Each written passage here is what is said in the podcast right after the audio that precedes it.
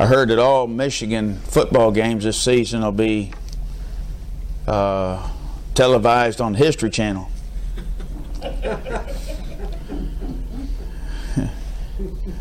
because all their victories are in the past. wow.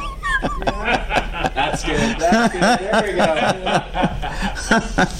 I like that. yeah, that's good. Colossians chapter 3. Merry heart doeth good like medicine, right? Amen. Well, we went down through the tough stuff the other day. Uh, verse 12 put put on therefore as elect of God, not not a Calvinist. It's because we're in the elect, which is the Lord Jesus Christ, Amen. holy and beloved, bowels of mercies, kindness, humbleness of mind, meekness, long suffering, forbearing one another, forgiving one another. Now that forbearing, being able to put up with people, that that's a Yeah. that's a tough one.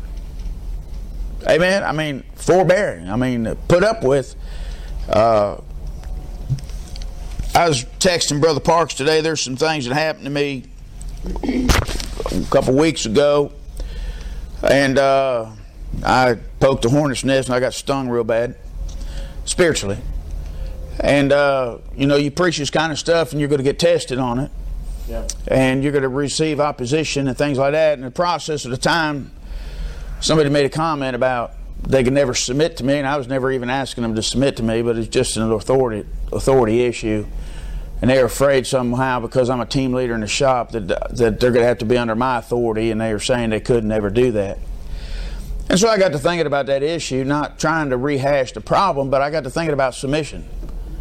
And uh, the thought came to me the real test of submission is not whether you can submit to somebody that's superior than you, but somebody that's inferior than you.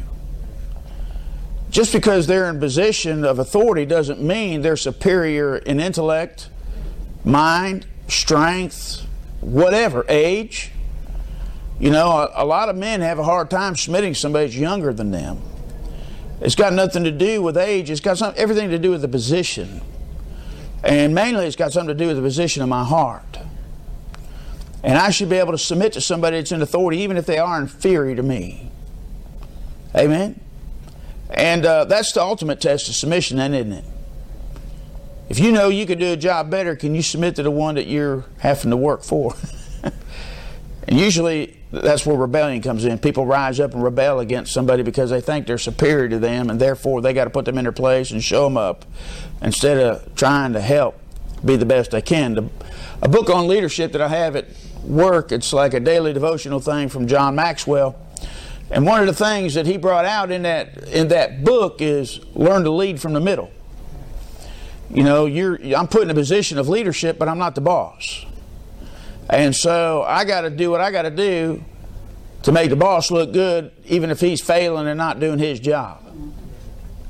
I got to make him a success, regardless if he's competent or not. He hired me to do a job, he placed me in a position to do a job, and I got to do my job. And if I'm making him all kinds of profits, he's throwing them out the window, either go get another job or shut my mouth and just keep making money, right? Amen. Uh, I've noticed, and I brought it up to you when I preached a couple weeks ago, that you know you try to set an example and work hard, people don't want to follow that. But you want to take a break, sit on your butt. All of a sudden, everybody else wants to quit grinding and quit working. They want to sit on their butt because they're afraid you're doing a little bit more work than the, they're doing a little bit more work than you, and they don't want to be left in the dust. And I notice how uh, that's the process. Everywhere in life is somebody's trying not so much always outdo somebody, but to see how little they can get by and get paid for. And that's why we have unions. Uh, the unions are out there to able an able-bodied man to work two hours and get paid for eight. That's what a union does. That's I understand a union had its place at one time, but now uh, men would sleep on the clock at GM. Men would get up and leave. Men would play poker. They'd meet their quota. You say you got 50 parts. Everybody's got to do 50 parts. Get your 50 parts done. You can goof off, do whatever you want to do till the time. See, that's what's killing our country. That's why our jobs are being outsourced to China and other places, Mexico. Why? Because people are taking advantage of other people. They're not earning an honest day's pay, and they got a crooked government established in these unions and stuff like that to take somebody, charge them high dollar, and then turn around and say, We're not going to push these people any farther than they need to go. Listen, starvation will make you want to work. Mm-hmm. Amen. Amen.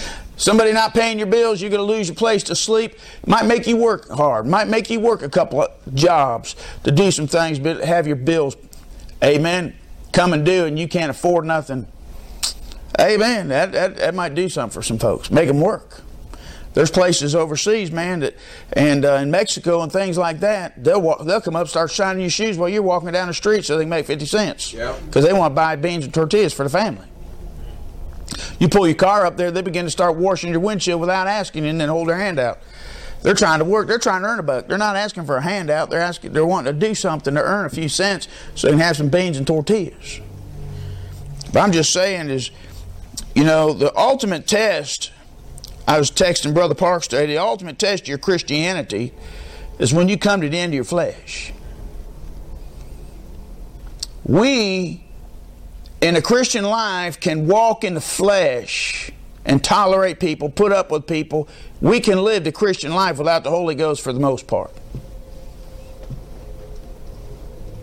It's when it's when your flesh runs out of grace, your flesh runs out of patience, your flesh runs out of love. In this passage, forbearing. You can handle a small irritation, but when irritation goes to the next level, they're done tap danced on all your nerves, amen, and they're they're tap dancing on the very last one, and you're about to explode. See, You've gone as far as you can go in the flesh. That's where the Holy Ghost, that's where yielding to the Holy Ghost and dying to self and allowing Him to be able to somehow catapults you into a new dimension to where you can bear all things, believe all things, endure all things, and hope all things, Amen. and do it in the Spirit. Amen. See, somehow, listen, Hebrews 12 15 talks about if any man fail the grace of God. Amen. A root of bitterness springing up in him, right? And he defiles many. Why? Why did that man fail the grace of God? If he's got the grace of God and it's a it's a given thing to him because he trusted Jesus Christ as Savior, God extended his grace to him. He got born again, he got converted, now he's washed in the blood, and then he dies failing the grace of God in his life. Why are so many people failing the grace of God? They don't appropriate it. They don't avail themselves to it. They don't appropriate that in their life. They turn around and say, I can live this life in the flesh, and somebody wounds them, somebody hurts them, and they, they, they get that thing in their life, and they can't forgive them. They can't forget it. They let that thing eat at them, and they never allow the grace of God to work in their life, amen, to heal that wound. We heard a man down years ago down at Shady Acres Baptist Church preach on all of God's trees are full of sap. And he talked about the sap as a type of the Holy Ghost in a Christian's life. Amen. And he talked about a tree, when a bird will come like a woodpecker, come peck on that tree and wound that tree. He said all of a sudden all the sap begins to ooze out of that, that wound, that hole to heal that tree where that handle. Listen, when we get a wound in our life, the Holy Ghost, God ought to come in and that grace ought to come in and heal the wounds. Amen. The Bible said a wounded spirit who can bear. Amen. Listen, we got to learn how to forgive. We got to learn how to forgive the way God forgives. We got to learn how to forget the way God forgets. Listen, God gave me patience. Listen, look at look at James, James chapter number one. Uh, this, this, is uh, to the twelve tribes are scattered abroad. Hallelujah, Amen. But I can learn something from them. Amen. Doctrine, I know who it's to. Historically, I understand who it's to. Amen. Practically, spiritually, I can get something out of it. Amen. Because all scripture is given by inspiration of God, and I can get some help from it. So, what kind of help can I get? Verse 2 My brethren, that's talking to the 12 tribes, but I can spiritually get some out of it. Count it all joy when you fall into divers temptations. You ever done that? All right, let's pull up to your car. Let's pop the hood on your car. Let's go over here and grab the dipstick, pull it out. Let's check how much oil you got. Man, that thing's dirty. We need an oil change. Need a revival. right? Amen. Listen, God will check our oil out. And you fall into divers temptations. All of a sudden, problems show up, troubles show up, trial shows up, a problematic person shows up, uh, a noisome, nuisance, nuisance shows up. All of a sudden, irritants. I'm not just saying this because you had that problem. Amen. Hello? Listen, you fall into it. You're there. Boom, you're there. It's happening. Right? You didn't invite it. You didn't ask for it. You prayed and asked God to bless your day. God, help me with this day. Help me to be a blessing to everybody I come across. Amen. Right? Right? We're, we're not looking for a hard time. We're not looking for our spiritual fenders to be dented. We're not looking for uh, uh, to have a head-on collision and, and deal with contentious people and things like we want to be a blessing. We want nothing but sweetness to flow from our lips, and we want all God's honey and candy to drip in our life, and everything we touch, we want it to turn to gold. But all of a sudden, everything's turning to dung instead of gold. And instead of petting a kitty cat, we find we got a skunk in our life. You understand? And all of a sudden, everything we've planned, everything we want to do is just crumbling, falling apart. And stress begins to mound and build, and our little thermometer goes, just blows its top. And now we're in the flesh, and where's the grace of God? Yeah. Where's the Holy Ghost? Amen. Well, see, you got to learn to appropriate Him. You got to learn to apply Him. You got to learn to be able to stop, drop, and roll at that point. So what's that mean? You got to be able to bow your head and say, God, I need your help right now. I'm in a, I'm in a, I'm in a way, a bad way, and in the flesh, I can't handle this. And I need the Holy Ghost and the Spirit of God and His graces and His gifts and His fruits to intervene and take over my life. Because God, if it don't, man, I'm going to be in jail. Somebody's going to be dead, man. I'm going to be, it's going to be a mess. Yeah. Amen. You understand? I mean, it's, I mean, there's a lot of times you got to be instant in prayer. Amen. That's what Romans 12 said. Instant. Right now, right now, John down the spot, Lord grace. Woo. Hello. Amen. It's amazing how when you're driving along in the car having a good time with your wife and look over, some guy waves at you and tells you you're number one, and how all of a sudden you're in the flesh and you just root the whole trip. Hello? It doesn't take much to dent our fenders. It doesn't take much to get us disjointed. It doesn't make, take much to pop our top. Right. Right? Count it all joy. Praise God. Hallelujah. Amen. Woo-hoo. I just got stung by a bee. Woo. That don't make you feel happy, does it? Huh? Right? Doesn't make you happy when the phone's ringing, and the food's boiled over, and the kids are screaming. Amen. The dogs are barking, and the junior just dropped a glass of milk, spilled it all over the floor. That don't make people real happy at that point, does it? Oh, amen, amen. And Bubby's got Sissy by the hair, dragging her around the house. Ah! I mean, just everything's a wreck, right? And we just walk in the Holy Ghost the whole time, and nothing. It don't even send a little ripper on the uh, ripple on the Richter scale, does it? I'm telling you what, problems happen in Christians'. Amen. Things are going to yank us and crank us. Knowing this, that the trying of your faith worketh patience. Oh, there we go. Wow. Worketh patience. That's exactly what I needed tonight, God, to work my patience. I don't have any, do you? I need some. Amen. You said, but let patience have what? Every, are you thinking about that at the time when you're ready to strangle somebody? Are you thinking about, now this is a great opportunity for patience in my life to get her exercise. So, Miss Patience, I'm just going to allow you to take over and work for me as I sit here and relax in my car. As that horn blows, patience. Go ahead, keep tooting because patience is taking over. As the dog barks and the neighbor runs his saw when I'm trying to nap, may I just, uh, huh? Yeah. Right? When the firecrackers are popping and you got to get up at work real Yeah. early, you know, and everybody's screaming and hollering and just boom boxing in front of your house, and you got to get rest. Just, it's a perfect opportunity. Patience, I'm just going to let you loose right now. Just let you take over my life. Let her have her perfect work. Amen. That you may be what? Perfect. Perfect and what? Entire. Entire. And then what? Wanting nothing. Wanting nothing. Boy, wouldn't it be a blessing to get to a place where you want nothing? Yeah. Amen. Total, complete contentment. Right. How you get there? Allowing patience. God's going to take you and place you into trials. God's going to take you and put you to a place where your faith will be tested. God's going to take you and test you out to see how much you're really walking in the flesh versus walking in the spirit. And then he says if he's really spiritual and he's been building these last six months these spiritual muscles, we're just going to test out his spiritual muscles and see how of a wimp he really is in Jesus' name. Amen. Right? Amen. And next thing you know, all these trials start coming in, and I find out, Lord, help, help. I'm tapping out, Lord. I ain't got the grace I thought I had. I ain't got the patience I thought I had. I sure don't have the love for these wicked, vile, wretched sinners like I thought I had. Yeah, amen. I sent Brother D- Doug a text and I said, Think about this. Think about as a, and I said a little bit Sunday night, but think about a guy that's whipping you with a whip. Could you love him and forgive him as he's doing his job? That's his job. He's paid by the government to, the, to exterminate Christians and to torture them. Could you love him? Could you have grace to witness to him?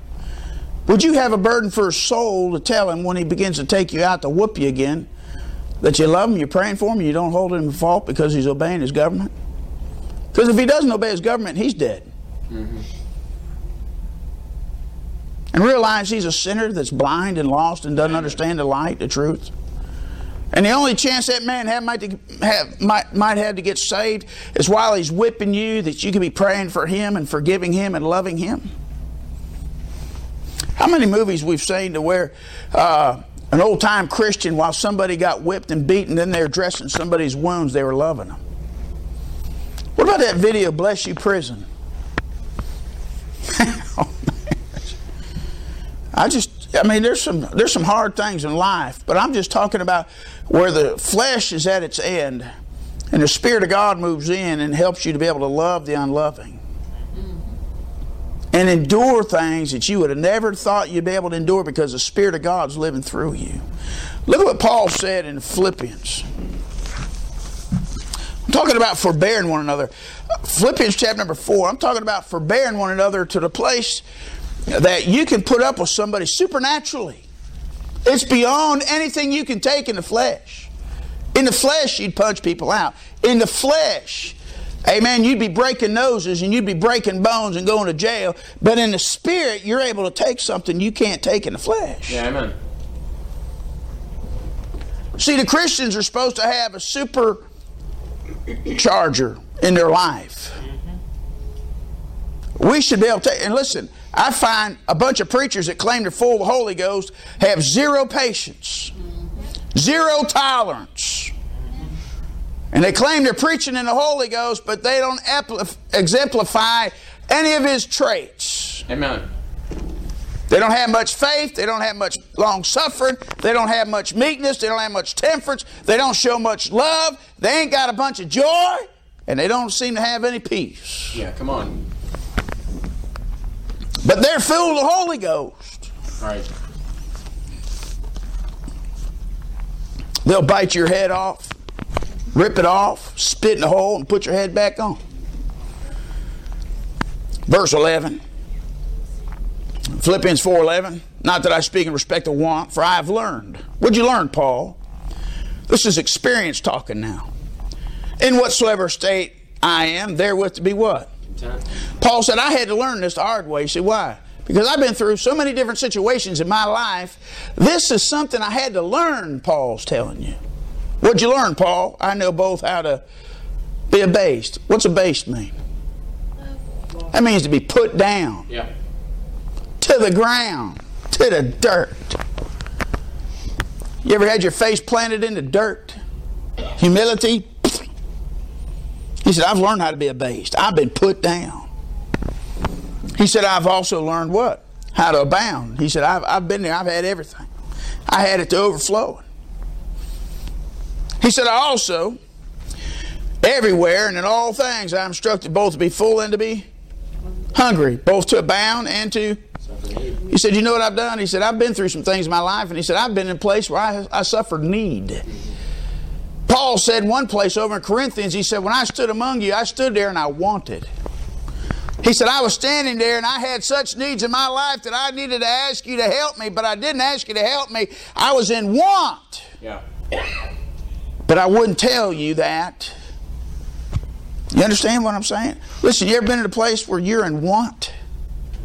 Most Americans ain't ever there.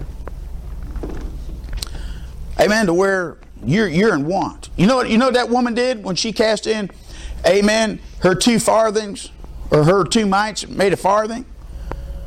All them other people were casting in of their abundance, but this woman cast in of her want, of her need, all her living. Yep. She said, You know what? I can't even scratch out living for myself, but these few little pennies I got, amen, they ain't going to buy me a loaf of bread anyway, so I'm just going to give it all to God. Trust Him. Yeah. Can't make my, I can't make ends meet, but I'm just going to give God both ends. I can do all things. What's the all things there? What's all things according to context? A lot of times this verse is preached. Amen. It's not talking about curling caterpillar bulldozers. Hello. It's not talking about jumping over the Sears Tower in a single bound. It's not talking about Nick going into Lowe's tonight and curling a whole stack of plywood. That'd be something. It would be something, but that's not what it's talking about. I mean, we could take Benny Hinn and say, "Come on, curl it, man. Come on. You ain't got no faith. What's the matter with you? You ain't got no faith. Come on, man." Let's have a walk. Listen, you understand what I'm saying? The context, I can do all things, is I can be abased, I can abound, I can be hungry, I can suffer need, Right. I can be full, I can be hungry, I can be in there and want. Listen, Paul's saying I can go through any condition, any situation in my life through the strength of Christ. Amen. But see, people don't preach it like that because they don't preach the context. They just grab a verse and take a fit. But in context, Paul says, no matter what situation I'm in in my life, Christ can strengthen me and help me with the ability and the power to go through any circumstances, any situation, any given place, any given time. I have learned this. Yeah. Right. Where? Through the power of the Holy Ghost to carry him through when the flesh couldn't. How do you think Moses and, and Elijah, and I understand Jesus was a uh, God, but they fasted 40 days? That's a supernatural fast. The Spirit of God had to intervene on the fast. Yeah. You understand what I'm saying? Listen, there's times that you need God to do something in your life that your flesh can't do. No answers are coming. Amen. There's no sunshine coming your direction. There's no rain clouds going to show up in your drought. Amen. And you need God to give you water. I'm talking about where the Holy Ghost of God moves in our lives. He ought to come in with that supply of love when you can't love. See, God, these people, I can't love them. Can't do it. Right now, the temptation is for all blacks to hate whites. And right now, the all temptation is for all whites to hate blacks. And the race wars that our president and everybody else is stirred up. But it takes power of God to be able to look past the color of a man's skin and love him and help him. Amen. Amen. Listen, when I went into jail, I went in, I, I didn't care what they did. I went in to preach to them. Yeah. Amen. I didn't want to know what they did, Amen. to be honest with you. If I knew a man who sat there and he, he molested his three year old daughter and I got he's sitting he's sitting across from me in a locked in room, I, my flesh, I just want to be the only guy walking out of that room. Save save the government a lot of money. I'm just glad I don't know what they all do. Yeah. Amen. I, I talked to a deputy and he began to tell me some different things. I said, I don't know how you guys get them in handcuffs in the back seat of the car and get them back into jail. I don't know how they don't take them for a little long ride somewhere. yeah. The things that they're doing to these little kids and stuff like that, I don't know how they make it to the jail cell. But they got to arrest them, they got to do it. You understand? That's where somehow you need something to step in Right. and help you be able to overlook something. Amen. We've watched crime solving videos and stuff like that, and we've seen mamas and daddies come up to a, a, a serial murderer and look them in the eyes and tell them, son, we love you. and we forgive you through the power and blood of Jesus Christ. And, and it just blows that courtroom away and blows people away and reporters away and this world away. How could you forgive a man that did that to your daughter? It's through the shed blood of Jesus Christ. Amen. See, that's when he steps in and does something that the world can't understand and explain. Right. You understand what I'm saying? I'm talking about why should, we're supposed to be filled with the Holy Ghost. We're supposed to have the fruit of the Spirit in our life, but how come our so called time or era where we're supposed to have the most education, the most light, the closest to the second coming of Jesus Christ, how come our spiritual f- trees are barren? And we have no fruit on them to be able to get us through these difficult moments and times. Perilous times are here. Where is love? Perilous times are here. Where is joy? Yeah. Why are so many Christians claim to be saved, pray a little sinner's prayer, and they claim to be saved, but they have no joy? And they got to have all this artificial stimulus. And if the artificial stimulus stops, they got to run to drugs and they got to run to booze and they got to run to dope. Listen, they got to have all this stuff to cope. I don't understand that. Mm. God said He'd never spare us crying. He said, Weeping may endure for a night. He didn't say He'd take away the tears, did He? But He did say joy would come in the morning. Yeah, amen. The Bible does say He gives songs in the night. Amen. God does know we're going to go through heartaches and trials and struggles and problems. God didn't say He'd remove the problems. Amen. But he said he'd take us through. Yeah. In Matthew chapter number 7, you got two men there. One man builds his house on the sand, another man builds his house on the rock. Guess what? The floods came and beat against that house. One fell, one didn't. Right. One withstood the storm, the other one didn't. Right. Well, I tell you what, storms of life will peel things back, break trees, destroy homes, do a lot of things. But how are you how do you respond in that storm? Amen. Listen, I haven't been in a town that's been devastated by a tornado. I've seen people's houses and things that was devastated by a tornado. How do you respond to that tragedy? Some people can respond great to major tragedies, but they can't handle some little tiny things, them little fleas and gnats in their life. It's little things. Little foxes spoil the vines. I was just thinking about where's where's the whole power of the Holy Ghost in all this. Colossians chapter three. Colossians chapter number 3. Listen, I ought to have a tank of gas in my private devotions. I'd have a tank of gas spiritually when I spend time in prayer with God. I ought to get a tank of gas when I hear Sunday school Sunday morning, Sunday night, Wednesday night. I ought to have a tank of gas when I'm listening to God's songs and praying and witnessing. I ought to have a spiritual high octane all the time. I shouldn't be running low. The rod shouldn't be knocking.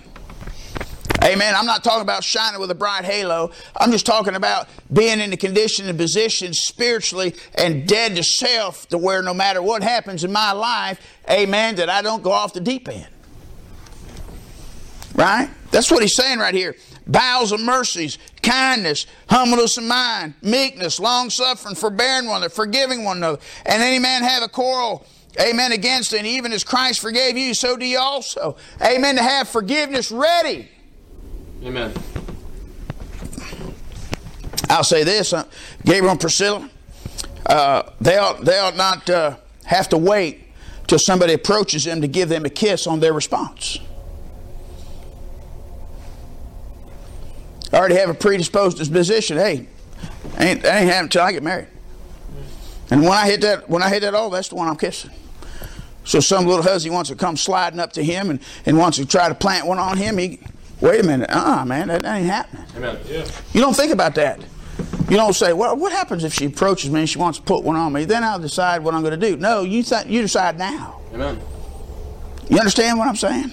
I've already decided now how I'm going to respond to certain conditions in my life. Amen? And you got to make those, no, I'm not, I'm not going there. I'm not, I'm not going there. I'm not going to be part of that. It Ain't going to happen. You have to already think of certain things. I've already purposed in my heart. I ain't taking a woman in this room by myself to sit down and counsel with her. She wants counsel. We can sit right out here in the open and talk on the pew. Yeah. Amen. And if and if a lady needs that kind of counseling, you and my wife could go in there and talk. Amen. And if we can't get it, then we all three or four, whatever we got to do to be able to get in there and work that out. I am not counseling a lady all by herself. Just ain't happening. Yeah. See, that's. I don't have to think about that. It's already going to happen. No, no, I'm not going there. Right. Amen. You understand what I'm saying? So there's things in our Christian's lives that we ought to sit back and already have say, "Whoa, no, I'm already, I'm not going there." You understand what I'm saying? And so we ought to be able to detect some warning signs and see some things, walking circumspectly. Said, as a Christian, I've already decided I'm not doing that. That'll help us, won't it? That'll help us fight the battle. That'll help us fight the fight. Well, if we already got that in our heart, that you know what, I'm going to have forgiveness ready. Yeah. Because I, I, don't want to bear a wound. Right. If I get wounded by a person, I, have already got forgiveness ready in my heart to forgive them. Amen. I'm purpose that, that I'm not going to hold it against people. You say, well, you don't know what they did. I don't have to know what they did. He forgave me of things. Yeah. You understand what I'm saying? I need to forgive as Christ. Listen, I got forgiveness already up front, right now, ready, prepared. That's what you got to do. You got to be prepared to forgive. Listen, when we lost Lydia, I already knew what Job 34 says. Far be it from the Almighty to do wickedly. That he avert.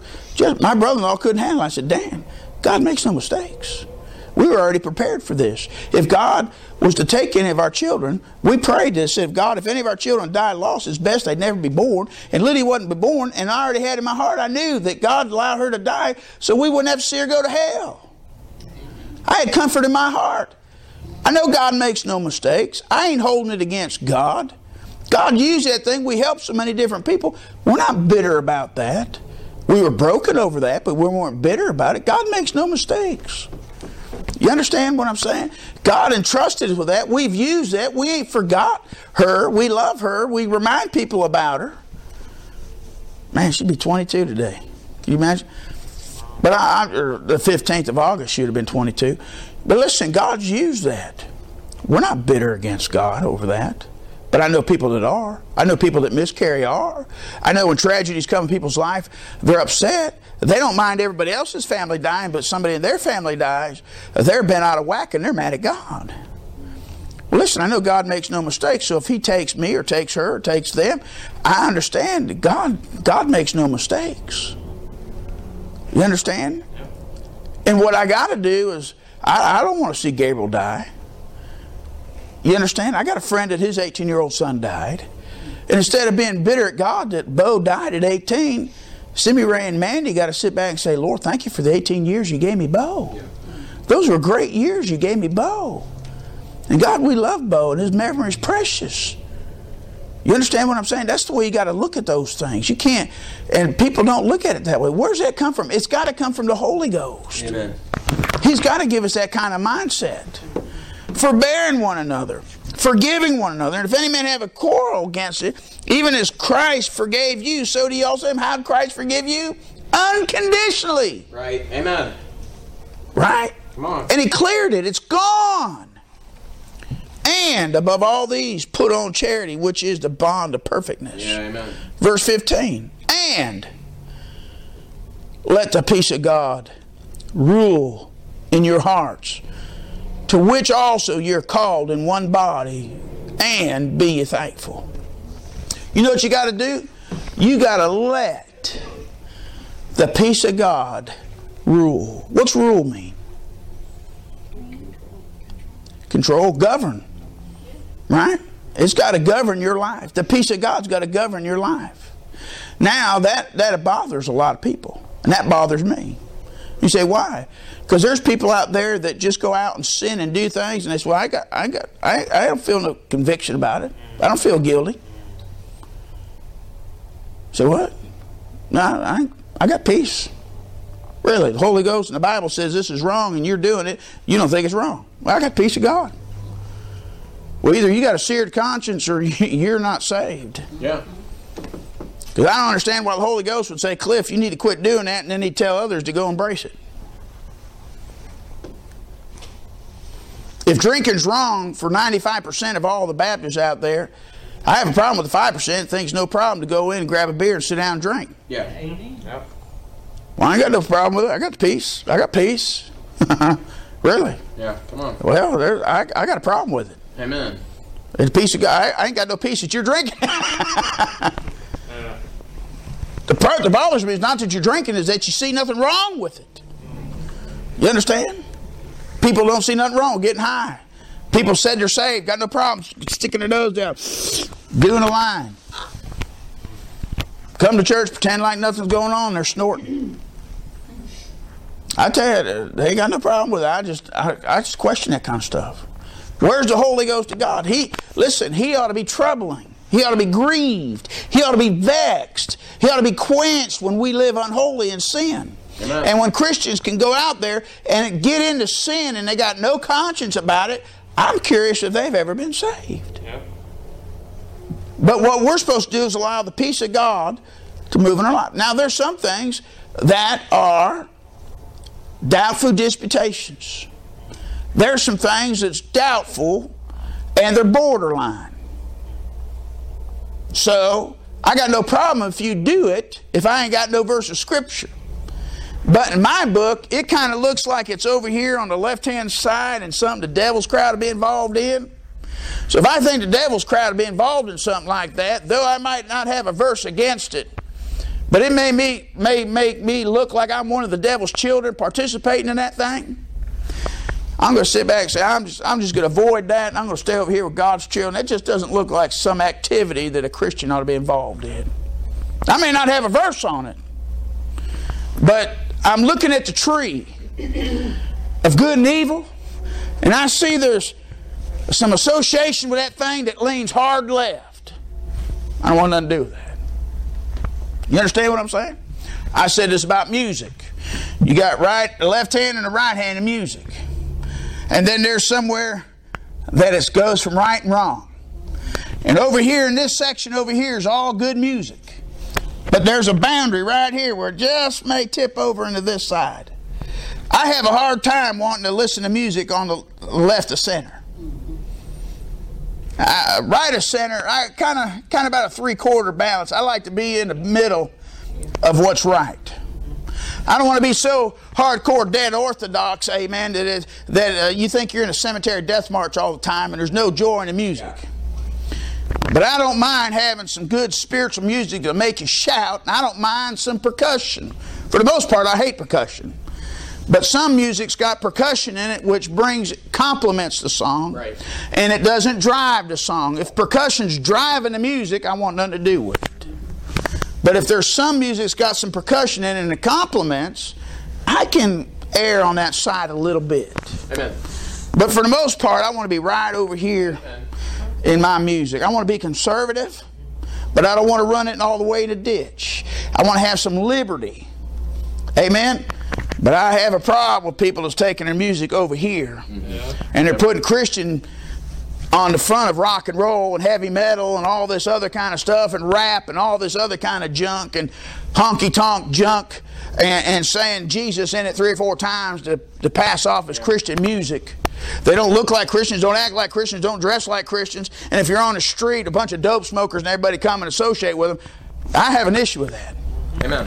I had an issue with a fellow one time, and I asked him this question. I said, if somebody wanted, me and you were standing on a street corner, and somebody wanted to, to get high or bum a cigarette, who do you think they'd ask? He said, they'd probably come and ask me.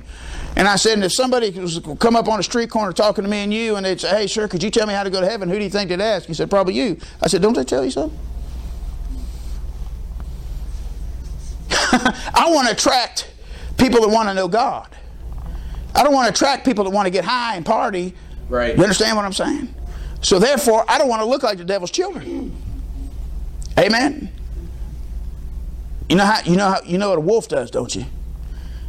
He eats the heart out of a sheep and then he puts on his clothes and acts like a sheep. I don't want to be that either. But I'm just saying, I want to be in such a place to where somebody know that. Listen, one of the greatest compliments I've ever had is walking through a store and some guy walk up to me and my wife said, "You guys are Christians, ain't you?" That's a that's a huge compliment.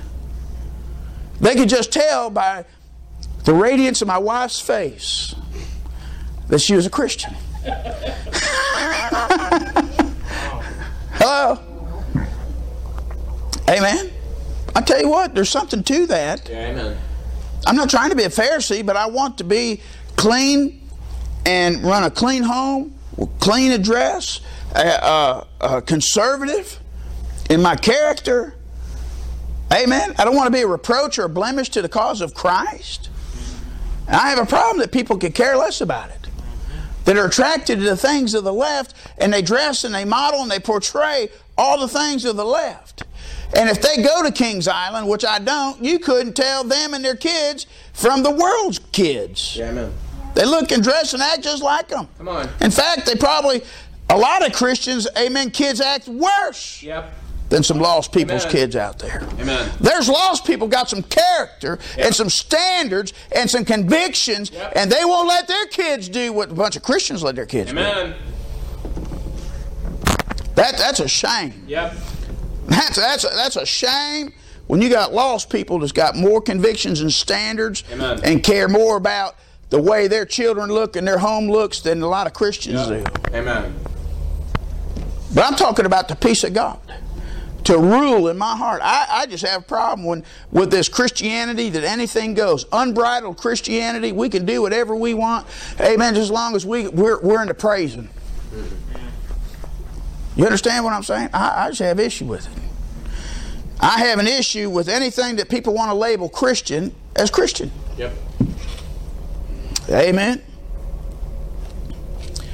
Amen. I'm not going to get into some things. I'll really get in trouble, so I don't want to do that. Amen. Let the peace of God rule, control, govern your heart. Now, how do you get the peace of God? How do you get the peace of God on a subject? How do you get the peace of God on a matter? Through prayer. Through prayer, but what else? Lining up with what he said. Well, line it up. But listen, before you can have the peace of God, you got to have peace what? With God. With God. Where do you find that in the Bible? Romans 5, 9, 5 1. Being therefore justified, let's see. Therefore, being justified by faith, we have peace with God. Right? Yep. Amen. So you got to have peace with God. So what's that mean if you don't have peace with God? What's that mean? You're gonna. You're not gonna have peace with God. Well, if you don't have peace with God, it means God's at war with you. God's at odds with you. God's against you, right? He resists all the children of pride, but He giveth grace to the humble. Yeah. Amen.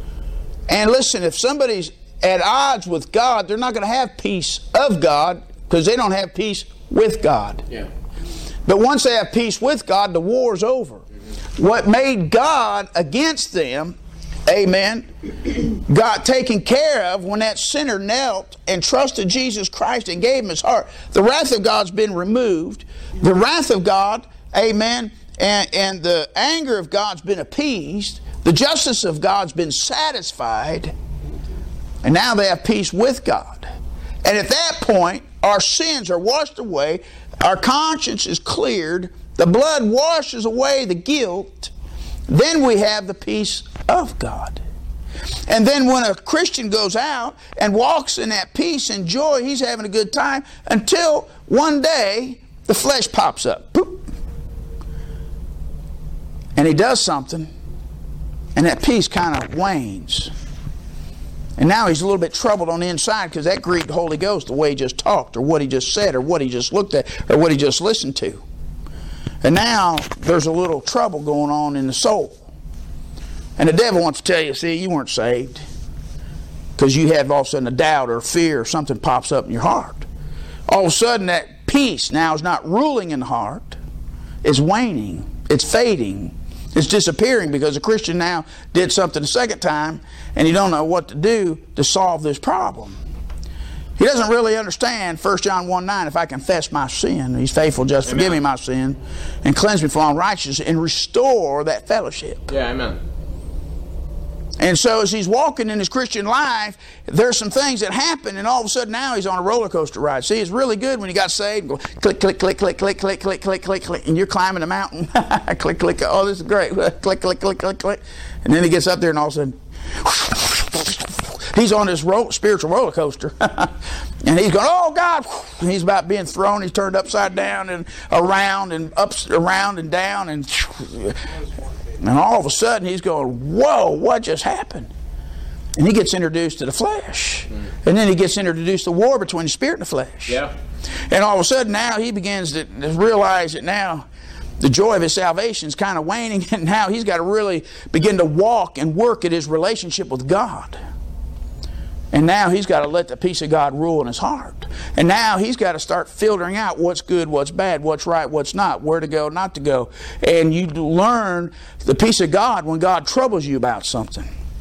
You're going to make a purchase. You want to buy a house, and all of a sudden you just you just, very uncomfortable, burdened, grief, just something, something just don't seem right about this deal. We better back out of that.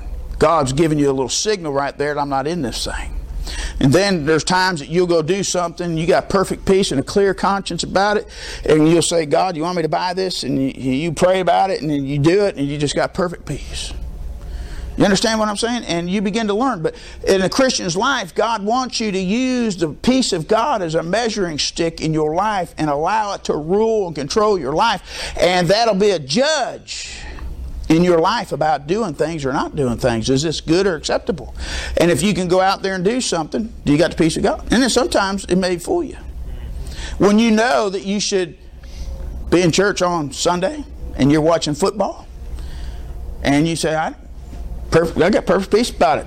Hey, my team won. I don't care. well, that's fine. You go ahead and do that. That's, but you know what? You may be spreading that for yourself. Yep. There's a lot of people that walked away from the house of God and got away from God and got out of the Bible and had perfect peace. Quit reading their Bible every day, quit praying every day, quit tithing, quit going, quit doing. And they, they were walking out there and I got the perfect peace of God. God said, Yeah, because you wanted to walk away from me, so I just let you. Mm-hmm. So you got to be careful. Right. Amen. Amen. But you're supposed to let the peace of God rule. Right. Amen. Where are you supposed to let it rule? In your hearts, to which you are called in what?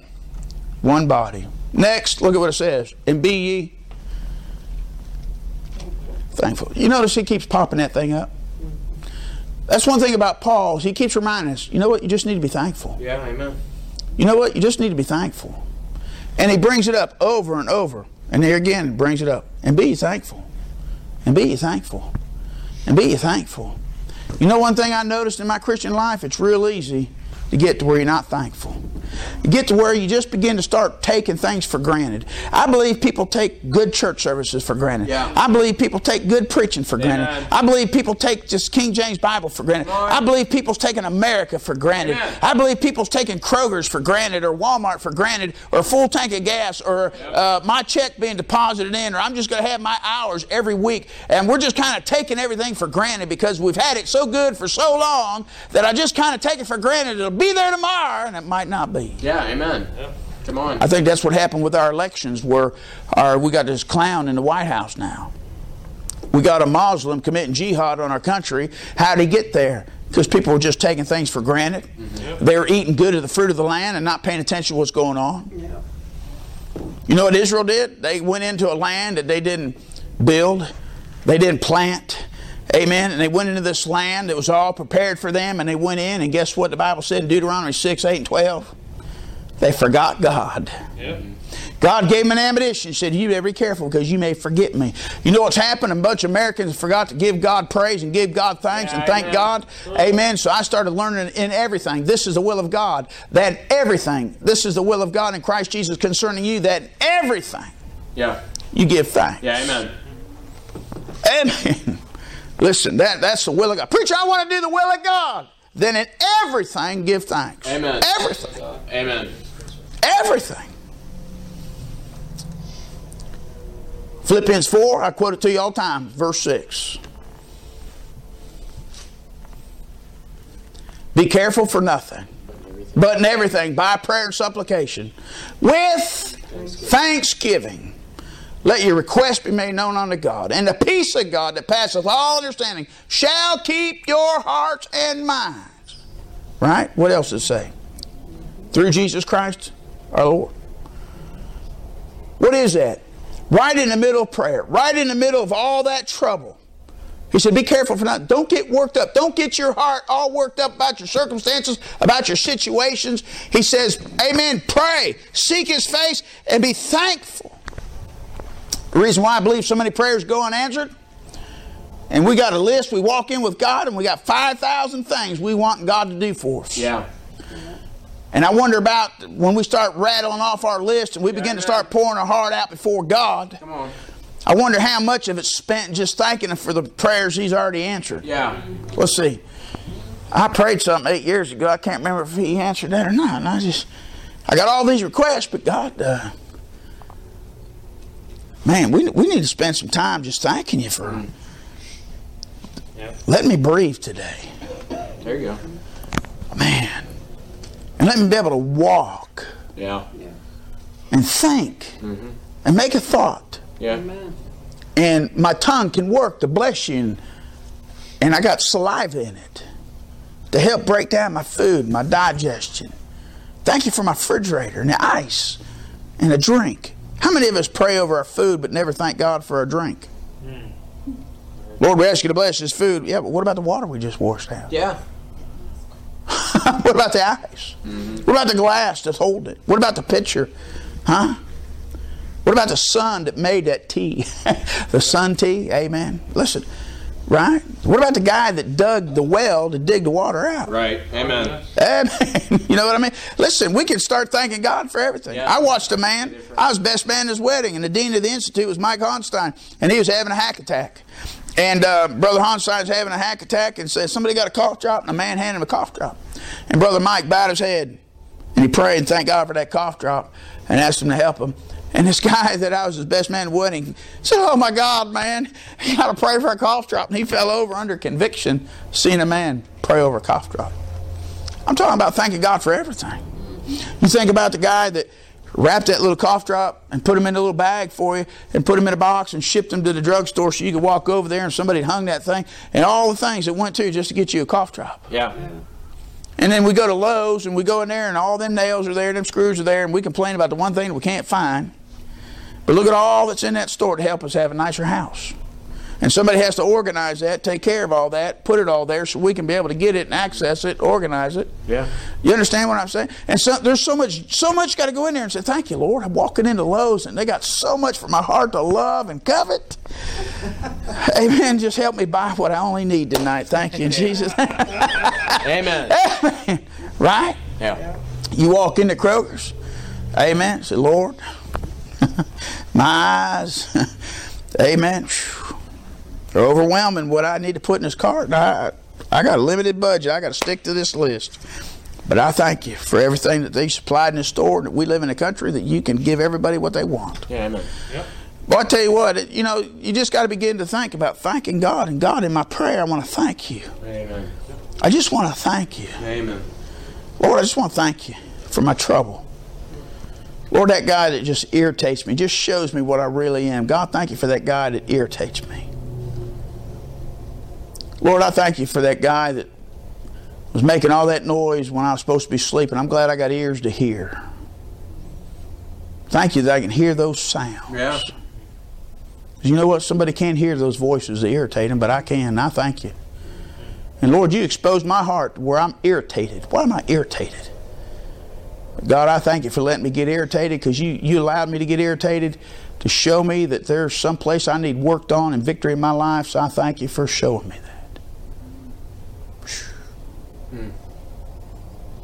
I tell you what, when we start thanking God for the bad and the wrong, He said in everything. Amen.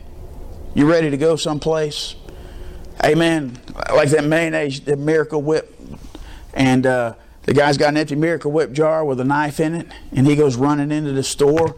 And as he's running towards the store, somebody comes walking out, and they go, "They're closed." And he goes, "They're closed." So disappointed that he doesn't have Miracle Whip for a sandwich. I said, Lord, thank you. I probably didn't need it anyways. I probably don't need to eat a midnight snack. Thank you, Lord, for disappointment tonight, discouragement. You understand what I'm saying? You ever thank God for your disappointments, discouragements, defeats? It's humbling. We watched the Ohio State Buckeyes beat the Oregon Ducks, amen. And I watched Mariota, they stuck a, a Heisman Trophy winner sticking microphones in his face and trying to talk to him about just losing a national championship, being beat by underdogs. He was the man. They were the team. Nobody was going to stop them. They were the fastest, the best, the strongest. And Ohio State beat him. And I seen him interview Mariota, and he's choking back to tears because he just lost. And as he walks away from the interviews, you could they still had the camera on him. He looked up to heaven and went and walked on. You know what he did? He said, There's a lot of times we score, we do good. I'll give you attention, I'll throw you a finger, say, That's one for you. But he said, When he walking away as a defeated loser, he walked away and said, In defeat, I'll give you the acknowledgement and the glory. Amen. Boy, that was good. I, I, my, my, my thoughts on that young man rose to a new level. That everybody wants to praise God in the bad time or the good times. But here, right in the midst of defeat, he pointed to him and said, Amen. I acknowledge my loss. You allowed me to be humble tonight. I appreciate it. I wouldn't be able to play this sport and be any. I don't know if he said that. I wouldn't have been able to play. I got a trophy. I was a winner at least one time. As a Heisman Trophy winner, I didn't win the national championship. Might have been nice to have both, but I got one. I didn't need the other. I would have liked to had it, but you wanted me to learn how to lose, suffer defeat, and I thank you. Well, I'll tell you what, that means a lot. Yeah. And a lot of people, a lot of preachers have a hard time with that because you, you can't ever get to the place where you appreciate losing. I thank God for losing. Yeah. Amen. I thank God for losing my mom and dad. That was tough, but it learned, taught me something. Thank God for losing my health. Taught me something. You said, What? We're talking about tonight how to have compassion on people, how to understand some things. Amen. I'm to the place now where I can't do what I used to do. There's a bunch of things like moving pianos or young men's sports. But I thank God for all the ones I did get to move. Time for somebody else to step up, carry them. You understand what I'm saying? I thank God for all. Listen, that thankfulness. That's what He's saying. And be thankful. That that's man. Brother Esep said the key to Christian life is faithfulness. I say is thankfulness. You you want to have a good Christian life, you need to be thankful for everything. Amen. And that, that that's where they lost it over there in Romans chapter one. Neither were thankful. We could keep going on, but we got to let the peace of God rule in our hearts. I'm not going to get into the next verse. Brother Nick, would you dismiss us, please?